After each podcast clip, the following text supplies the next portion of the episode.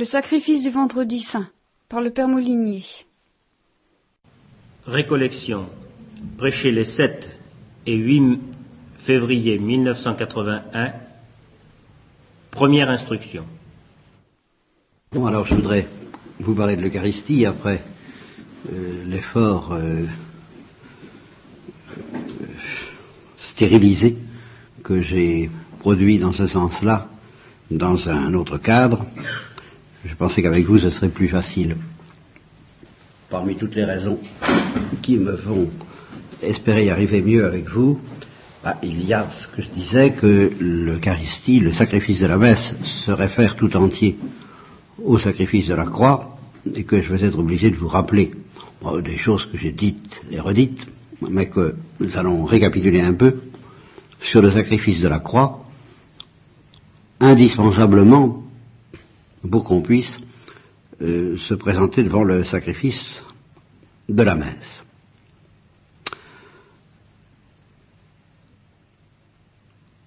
Au point de vue de la foi, au point de vue du catéchisme, au point de vue d'une foi que j'appellerais élémentaire, le Christ est mort sur la croix en expiation du péché originel et de tous les péchés du genre humain. Voilà, ça c'est la foi.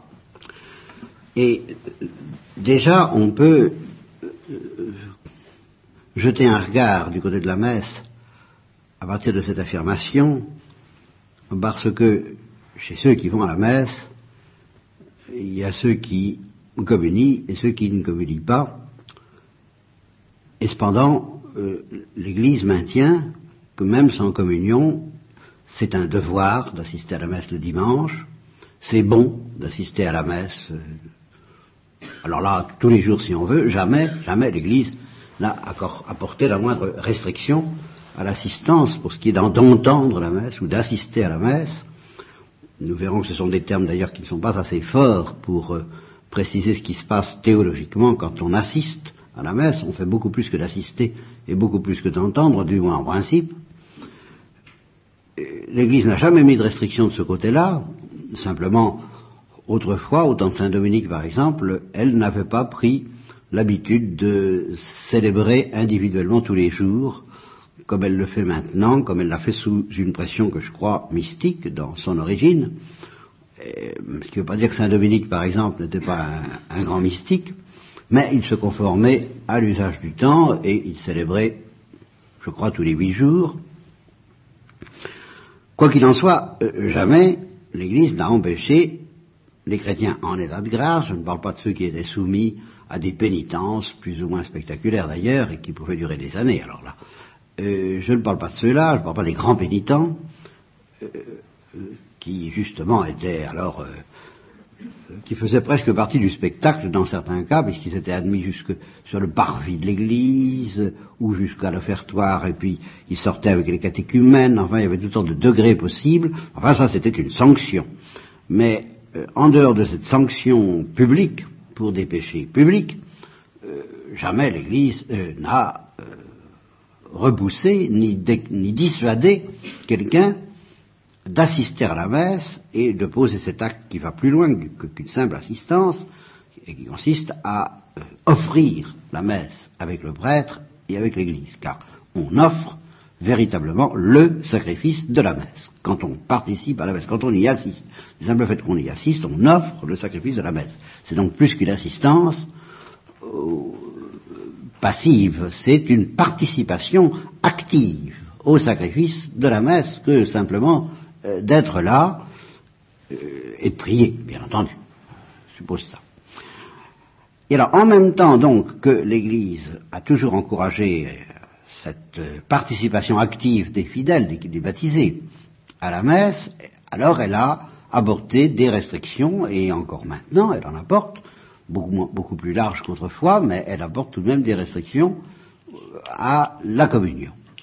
Elle, euh, et, je rappelais dans la conférence de l'autre jour, même Thérèse de l'Enfant Jésus n'était pas autorisée à communier tous les jours.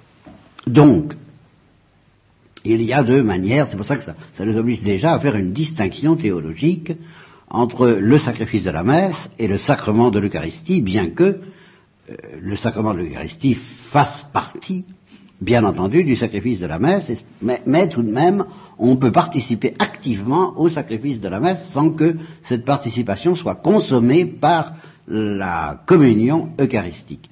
Alors, je dis que dès euh, maintenant, nous pouvons avoir un, une petite lueur sur ce que signifient ces deux degrés dans la participation à la messe. Celui qui, euh, celui qui assiste à la messe, qui offre la messe. Sans plus, euh, se contente de contempler par la foi, ça va déjà très loin, parce qu'il y faut la foi que les catéchumènes sortent, c'est pas simplement l'avant-messe, nous aurons à en reparler. L'avant-messe, c'est encore quelque chose de plus large que la messe proprement dite, et alors là, l'assistance à l'avant-messe est, elle, beaucoup plus passive, elle peut être offerte aux païens, elle peut être offerte à n'importe qui, tandis que la participation active à la messe n'est possible que pour les baptisés, et le baptisé, donc, par la foi, euh, contemple vraiment euh, ce mystère du Christ mort sur la croix pour l'expiation, la satisfaction, la réparation et le salut, enfin pour, la réparation des péchés du genre humain et le salut de tous les hommes.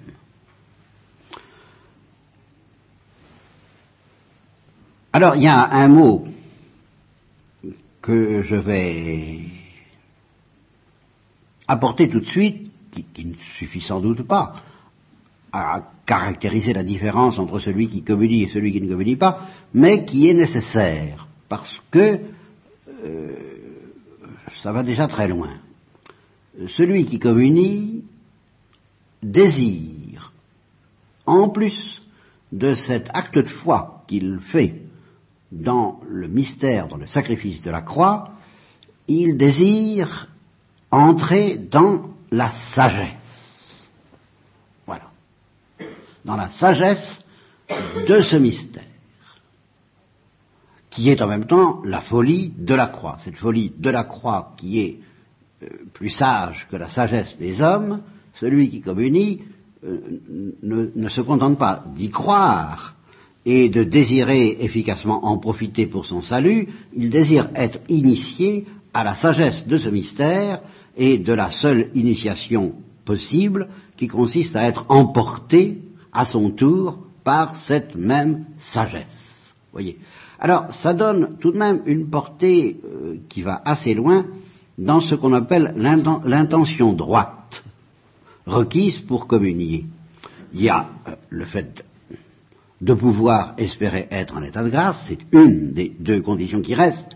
Ah, il y en avait bien d'autres autrefois, c'était bien plus. Euh, bon, au fond, je crois qu'autrefois, l'Église se faisait de l'intention droite une idée euh, beaucoup plus exigeante que maintenant. Alors, je vais essayer de respecter ce que, ce veut l'Église quand elle parle d'intention droite. Euh, ça n'implique pas du tout le désir explicite de devenir un saint, ni même de devenir mystique. Mais ça implique de ne pas mettre d'obstacle volontaire à cette initiation à la sagesse de la croix. Sinon, je, crois que là, il y aurait une contradiction entre... Euh, si, on veut en rester à une certaine distance, si, en fait, et de manière efficace, on veut maintenir une certaine distance entre notre sagesse et la folie de la croix, qui est en même temps la sagesse de la croix, eh il y, a une contradiction entre ça et le fait de communier. Parce que communier, c'est incontestablement euh, se présenter au, guichet qui va nous, emporter dans cette folie. À, à, à, plus ou moins brève échéance, bien entendu, euh, en respectant tous les délais de notre infirmité humaine, c'est ça qui est la miséricorde, euh, la miséricordieuse économie du sacrement de l'Eucharistie, mais enfin tout de même, à, plus ou moins long terme, c'est comme un vaccin qu'on qu répète, euh, c'est une sorte de, de poison qu'on qu ingurgite tous les jours et qui va faire son œuvre si évidemment on ne s'empresse pas, aussitôt qu'on prend le poison, de prendre un contraceptif. J'emploie cette comparaison, c'est ça l'obstacle. Si, immédiatement on ne fait pas ce qu'il faut pour qu'il ne produise pas d'effet, eh bien il finira par produire un effet assez redoutable qui est de nous emporter dans la folie de, cette, de la croix, de la croix, hein, incontestablement. Alors, si on n'a pas l'intention d'y mettre obstacle, ben, on peut communier, même si en fait on met des obstacles. Mais il faut que l'intention de mettre un obstacle n'existe pas, même à titre inconscient. Ça, c'est capital. Bien. Alors, ça m'oblige, avant de parler de la messe et de l'Eucharistie, parce que à vous rappeler la sagesse du sacrifice de la croix. Oh, quelques notions, ça ira assez vite avec vous, parce que je me suis tellement étendu là-dessus que ça ira, j'espère, enfin que ça ira vite, j'espère que nous en aurons fini dès cette récollection avec, si j'ose dire, le sacrifice de la croix et que nous pourrons peut-être dès demain matin, sûrement la prochaine fois, aborder le sacrifice de la messe et nous poser cette question névralgique qui nous sépare des protestants. Euh, quelle relation y a-t-il entre le sacrifice de la messe et le sacrifice unique de la croix? Alors, le sacrifice de la croix est une expiation douloureuse et mortelle pour tous nos péchés péché originel et péché personnel. Alors, la sagesse que je voudrais vous ingurgiter, que j'essaie de vous ingurgiter, de vous incinérer depuis des années et des années, et je ne sais pas dans quelle mesure elle est parvenue dans votre cortex, et encore bien moins dans votre cœur, c'est que cette expiation douloureuse il ne faut pas dire, ce serait une fausse sagesse. Et c'est une fausse sagesse dans laquelle la plupart tombent, tant que justement ils n'ont pas été un peu initiés, il ne faut pas dire que cette expiation a valeur d'expiation parce qu'elle est douloureuse, ni que cette expiation est douloureuse parce qu'il faut expier.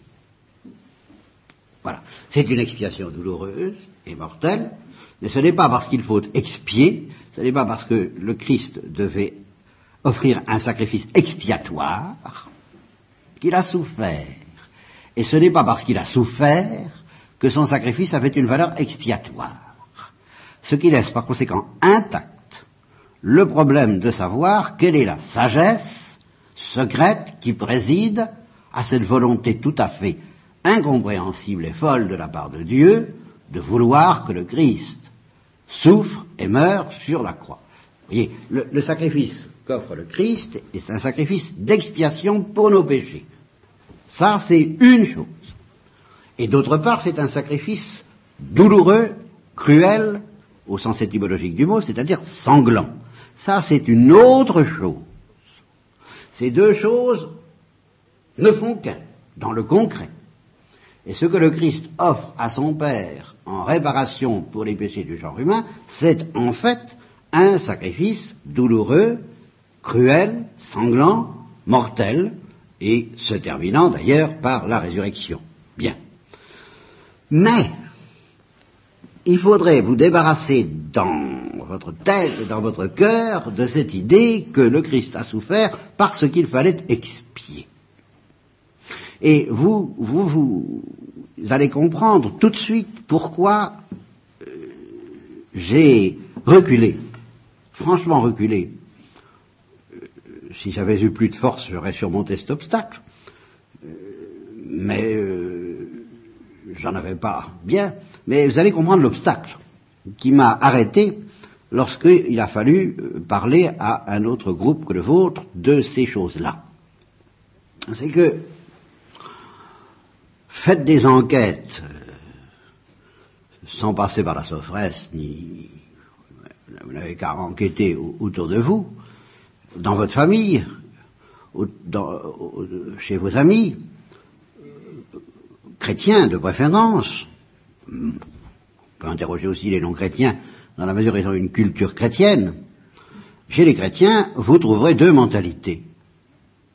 Vous aurez bien du mal à trouver quelqu'un qui ne relève d'aucune de ces deux mentalités possibles. Euh, sociologiquement parlant, euh, elles ne sont pas du tout également réparties. La, masse de ces deux mentalités, aujourd'hui, en France, euh, est très inégale. Mais cette proportion sociologique ne signifie pas grand-chose parce que la proportion était inversée il y a seulement 50 ans. Et encore beaucoup plus il y a 100 ans. Alors nous allons commencer par la proportion minoritaire, par la, mentalité archi-minoritaire, euh, qui est la mentalité traditionnaliste, avec toutes les nuances, toutes les variations que comporte euh, cette expression, que recouvre cette expression de traditionnaliste, les intégristes, les traditionnalistes non intégristes, les traditionnels tout court aussi, euh, tous ceux, enfin, tous ceux qui se cramponnent à l'enseignement chrétien de leur enfance, dans lequel, en effet, massivement, la proportion des mentalités était inversée par rapport à ce qu'il est aujourd'hui. Eh bien, dans cette mentalité traditionnaliste, euh, il n'y a pas doute, il y a un lien entre la souffrance et l'expiation. Et l'expiation, euh, euh, l'expiation due en justice pour la réparation des péchés du genre humain. Il y a un lien irrésistible. C'est à l'intérieur de ces milieux traditionnalistes que fleurissent en particulier euh, le, phénomène extraordinairement abondant aujourd'hui des révélations particulières, et toutes ces révélations particulières sont obsédées par l'idée de châtiment. Euh, devant l'ampleur du, mal qui atteint l'Église et les croyants, et ça, euh, sur ce point, au, plan du diagnostic, euh, je suis d'accord. Le diagnostic n'est pas fameux parce que les chrétiens ont toujours été des pécheurs, mais euh, jusqu'à présent, jusqu'à une date relativement récente, en France, ils avaient une foi à peu près droite. Elle a été gravement pervertie par le jansénisme, la rectification s'est faite, et en gros, jusqu'à une date, jusqu'à la mort de Pie à peu près, les chrétiens avaient une foi correcte. Ça ne les empêchait pas de pécher et euh, ça ne les empêchait pas de contester, de discuter, d'hésiter, de, Enfin, dans l'ensemble, ils avaient la, euh, la foi était la foi. On, pouvait avoir des doutes, mais ben, la foi était à peu près correcte. Alors il y a de quoi voir une sorte d'abomination de la désolation dans la perversion interne de la foi, tout au moins dans l'Église de France, c'est une chose qui m'a fait souffrir avant que les traditionalistes n'existent officiellement comme tels. Euh, j'ai vu venir ce mal d'assez loin, je crois. Je ne me doutais pas qu'il irait aussi vite, je ne me doutais pas qu'il irait aussi loin. Enfin, je l'ai vu venir comme quelque chose d'extrêmement grave euh, qui risquait de compromettre la foi du dedans. Alors aujourd'hui, ces traditionalistes sont donc extrêmement sensibles à ce, péril interne, cette euh, corrosion, cette perversion interne de la foi à l'intérieur même des mentalités pratiquantes. Et alors, ils attendent des châtiments. Ils attendent des châtiments. Et ils pensent aussi qu'il faut offrir euh, réparation. C'est leur grande, grande obsession. Or, ce faisant, ils ne s'aperçoivent pas qu'ils sont en train, eux aussi, d'une toute autre manière, plus ancienne d'ailleurs, eh bien de ne pas être très croyants. Parce que ce que la foi nous enseigne, c'est que si, si j'écoute l'Apocalypse, si je lis l'Apocalypse, des événements redoutables qu'on peut appeler des châtiments sont annoncés pour euh, tous les temps de l'Église et spécialement pour la fin des temps de l'Église, mais ce n'est pas lié au, péché commis par les hommes en telle sorte qu'il faudrait, il faudrait intervenir pour réparer ces péchés. Vous voyez, dire qu'il faut offrir réparation pour les péchés des hommes, c'est être très proche de tomber dans une hérésie qui consisterait à oublier que tout a été réparé une fois pour toutes par le seul et unique sacrifice du Christ sur la croix. C'est précisément ce que les protestants nous reprochent d'oublier. Et qu'il faut tout de même pas oublier.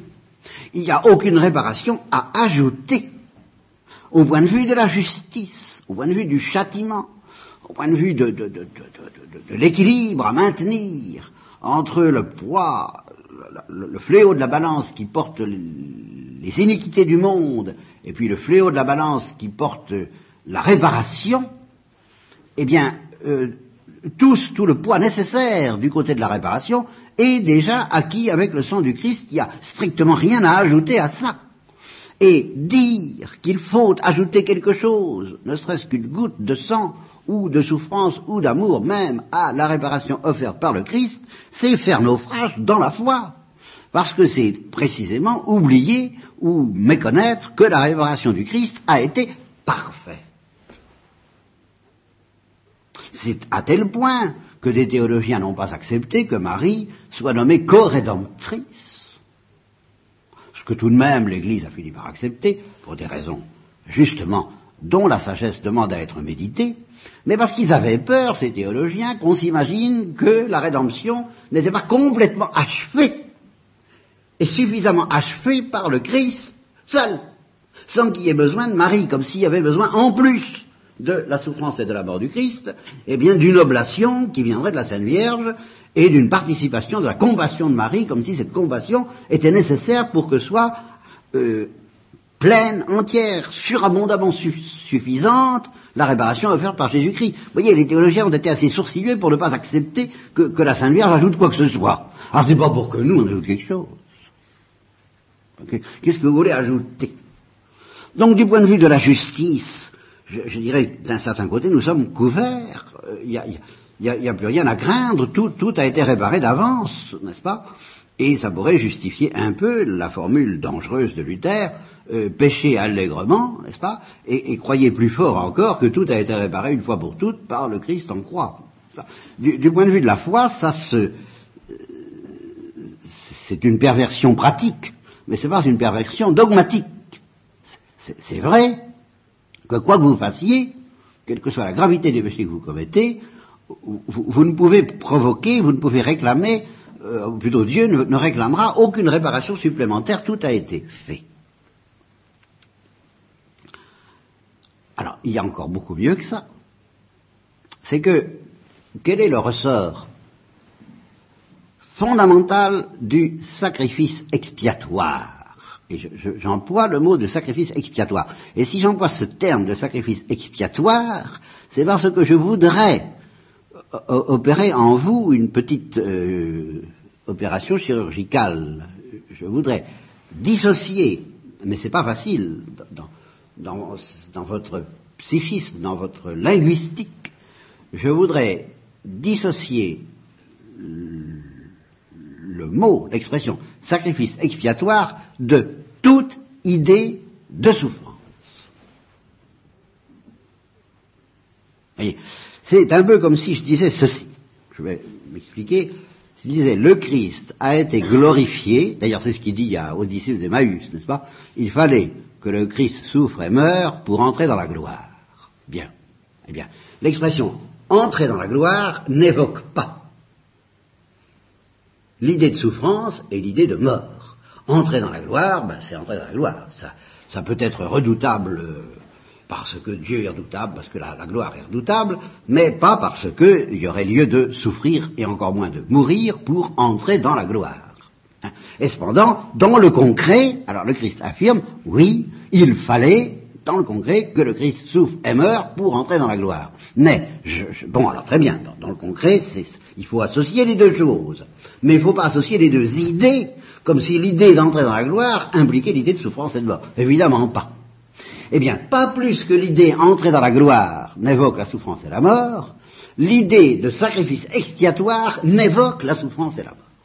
C'est lié, concrètement, bien sûr, de la même manière que entrer dans la gloire, et, il fallait que le Christ souffre et meure pour dans la gloire, je dirais, il fallait que le Christ souffre et meure pour offrir le sacrifice expiatoire de tous nos péchés. Oui, je, dirais la même chose, mais c'est la même chose, en sens que sacrifice expiatoire n'évoque pas plus l'idée de souffrance et de mort que l'idée d'entrer dans la gloire. Alors qu'est-ce que c'est qu'un sacrifice expiatoire? Ben, Le sacrifice, je vous l'ai dit assez souvent, le sacrifice par excellence, c'est l'Holocauste, et par conséquent, c'est rigoureusement synonyme de entrer dans la gloire. Pour une créature, être sacrifié, c'est être rendu sacré, c'est être sacralisé. c'est être divinisé, et c'est être divinisé d'une manière fulgurante, si le sacrifice est consommé, c'est donc être glorifié. Être sacrifié ou être glorifié ou entrer dans la gloire, c'est exactement la même chose. Devenir victime de Dieu, c'est devenir victime de l'amour de Dieu, c'est d'être glorifié par l'amour de Dieu, c'est d'être béatifié par l'amour de Dieu, c'est le destin le plus souhaitable auquel nous puissions aspirer. Alors, euh, le sacrifice du Christ, c'est essentiellement un holocauste dont l'agent actif est l'amour divin, en tant que l'amour divin est un feu dévorant. Euh, je dirais pas de problème de ce côté-là, être sacrifié égale entrer dans la gloire. Mais alors, qu'est-ce que veut dire sacrifice expiatoire? Et qu'est-ce qui est formellement expiatoire dans le sacrifice du Christ? Eh bien, évidemment, il n'y a pas de sacrifice expiatoire si on ne l'envisage pas en relation avec un péché, évidemment.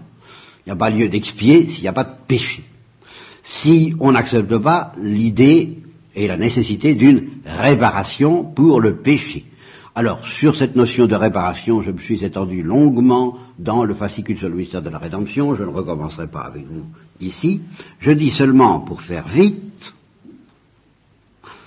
il fallait une réparation, Seul le Fils de Dieu pouvait offrir une réparation qui soit de niveau avec la gravité du péché commis et des péchés commis par les hommes, tellement c'était grave, tellement c'était un mal infini que ce péché, ceci étant posé, à savoir le Fils de Dieu fait homme étant le Fils de Dieu fait homme, ce qui lui était demandé essentiellement pour offrir à Dieu un sacrifice d'expiation, ben, c'est tout simplement l'acte d'amour par lequel il acceptait d'être glorifié.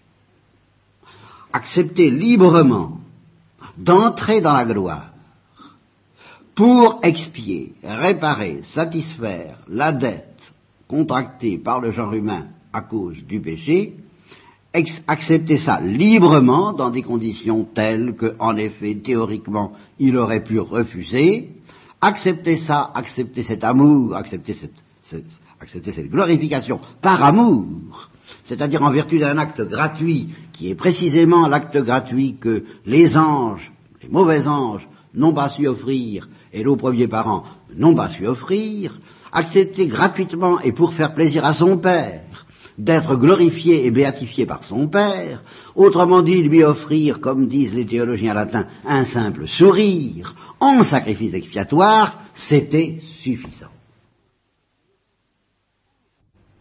Sourire à son Père, lui dire me voici, je suis là pour faire ta volonté, Père, glorifie ton Fils, euh, que ta volonté soit faite, fais-moi entrer dans ta gloire, dans cette gloire que mes premiers parents en tant que je suis né d'une femme, et né de la race de David, et né de la race d'Adam et Ève, en tant que mes premiers parents n'ont pas su t'offrir gratuitement ce sourire par lequel ils t'auraient dit oui, mon Dieu, faites de moi ce que vous voulez, glorifiez-moi comme vous voulez, eh bien, moi, Jésus, fils de Dieu et fils d'Adam, je t'offre, ô mon Père, gratuitement et pour te faire plaisir, la compensation euh, à ce péché en acceptant moi d'être glorifié. C'était suffisant, c'était un sacrifice expiatoire. Voyez.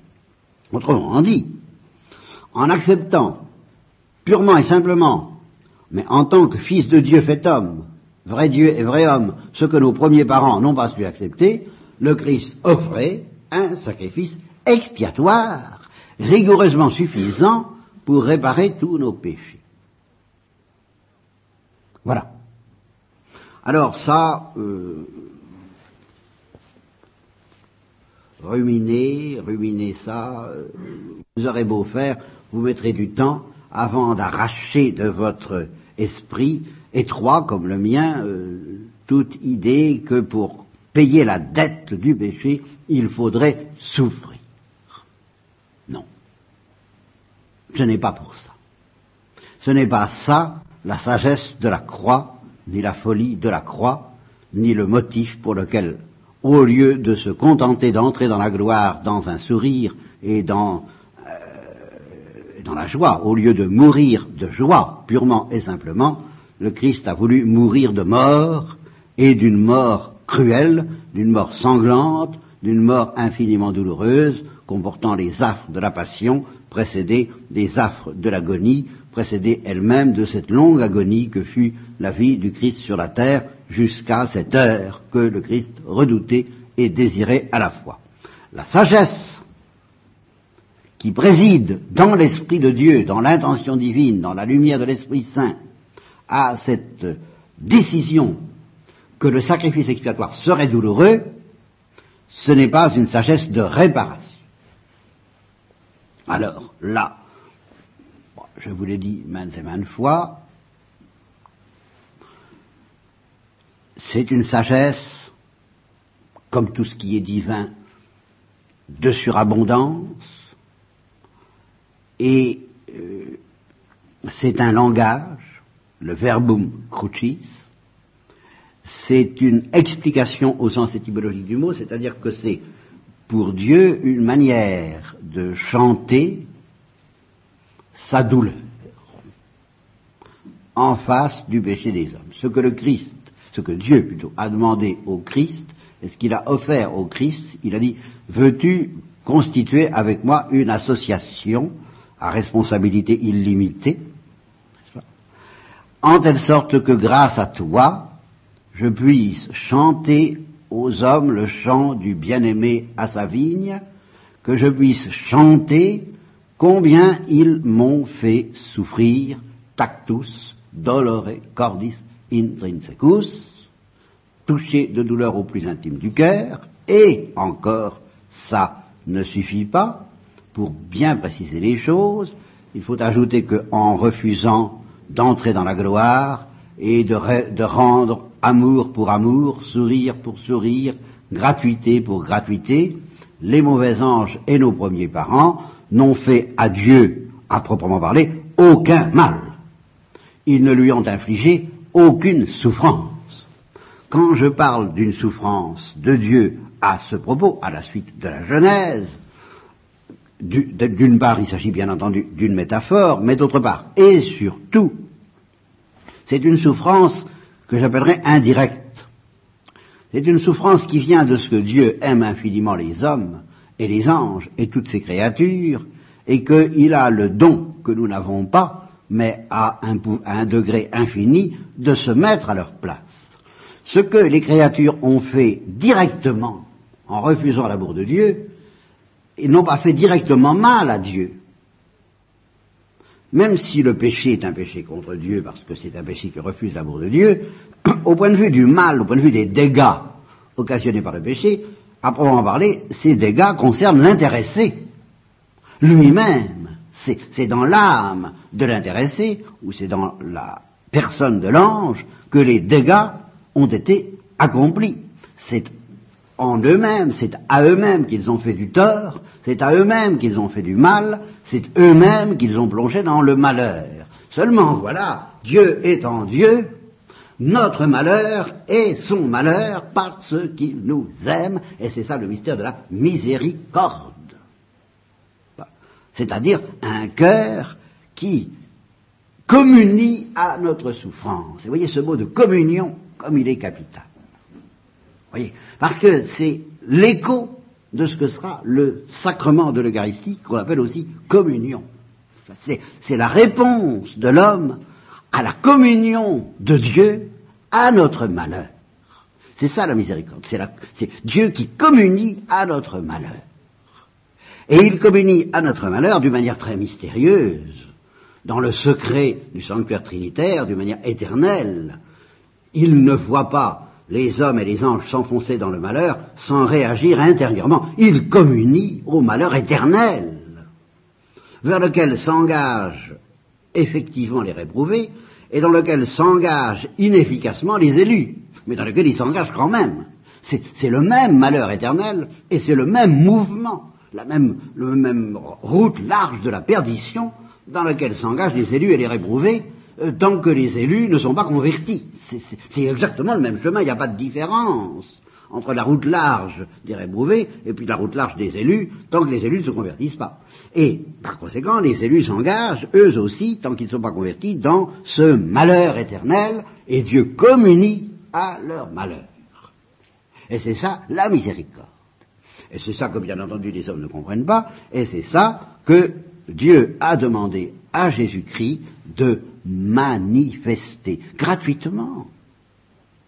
Rien ne l'obligeait du point de vue de la réparation et de la justice. Il s'est trouvé qu'il y a eu une association de fait, il faut réparer. Bon, eh bien comment va-t-on réparer? Eh bien on va réparer en, criant la souffrance de la miséricorde. Tu vas manifester la, souffrance que, que j'éprouve au fond de moi-même en face de ce malheur éternel, tu vas la manifester en subissant l'Holocauste, non pas de n'importe quelle manière, mais d'une manière qui va exprimer d'une manière aussi éloquente que possible la cruauté du péché à l'égard de mon amour. Donc tu vas, tu vas faire une sorte de psychodrame, tu vas exprimer, tu vas tenir la place de mon amour en ne te défendant pas, en ne présentant aux hommes que de la douceur, douce et humble de cœur, et euh, possédé par cette folie, victime d'holocauste de l'amour miséricordieux, tu ne vas pas te défendre. Et comme les hommes sont furieux d'une fureur qui est la fureur du péché, et que cette fureur s'exerce contre l'amour, alors si tu ne te défends pas, ils te crucifieront. Résultat, ben, c'est ce que le Christ dit à Catherine Lucienne, ce ne sont pas les clous qui vont fixer à la croix, c'est euh, l'amour. Ça, c'est l'éloquence, c'est la sagesse de la croix. Euh, j'avais autre chose à ajouter qui est très important, mais je viens de le perdre de vue. Je pense que j'y reviendrai demain matin. Euh, tout, ça ne vous apprend rien de nouveau par rapport à tout ce que je vous ai dit jusqu'à présent. Euh, simplement, j'insiste sur la dissociation entre l'aspect réparateur et, expiatoire du sacrifice, et puis son aspect éloquent, surabondamment fou, et qui fait que il, il, se développe selon des péripéties qui doivent manifester la miséricorde, c'est-à-dire la douleur de Dieu. Alors, à cause de cela, c'est ça que je vous dirai, que je développerai demain matin, ce sacrifice se développe en deux aspects. En profondeur, c'est un holocauste. Et par conséquent, le Christ reste d'un bout à l'autre de ce sacrifice de la croix, brûlé par la joie et l'amour et la miséricorde de Dieu. Et c'est un sacrifice euh, de feu, il, est brûlé par cette douleur miséricordieuse qui l'emporte invisiblement dans la mort et dans la joie, mais une mort qui est celle de l'Assomption, car ne vous y trompez pas, c'est également comme victime de l'holocauste de l'amour miséricordieux que la Vierge est morte à l'Assomption. Si vous voulez, c'est ça qu'il faut bien comprendre, c'est que, de toute façon, si le Christ a expié pour nos péchés, c'est sous la pression de l'amour miséricordieux. Par conséquent, il aurait pu mourir comme la Vierge à l'Assomption. Voilà. Ça aurait été tout autant un sacrifice expiatoire. Voilà ce que j'ai voulu vous dire. Voyez? Et, qui aurait été offert en réparation pour nos péchés. C'était parfaitement jouable, si, j'ose dire. voyez le coup était jouable. Que le, Christ meure comme la Vierge est morte à l'Assomption. Euh, ça n'aurait pas été un sacrifice de pure joie. Il aurait été brûlé quand même, de toute façon, par cette douleur de réparatrice, justement, de la miséricorde qui communie au malheur des hommes qui pêchent. Et la Vierge a été brûlée par cette miséricorde tout autant que Jésus. Seulement, seulement, nous, avons déjà assez de mal à comprendre avec la croix, qu'est-ce que ce serait s'il n'y avait pas la croix? Alors, pour nous aider à comprendre, il a fallu que ce sacrifice d'Holocauste soit préparé par un sacrifice sanglant. Et c'est ce sacrifice sanglant qui est plus éloquent que le sang d'Abel pour nous apprendre ce que le péché fait au cœur de Dieu, ou plutôt ce que le malheur provoqué par notre péché fait au cœur de Dieu, et c'est ce qui justifie toute la liturgie de vendredi saint dont je vous parlerai demain matin avant qu'on puisse aborder alors la liturgie du sacrifice de la messe.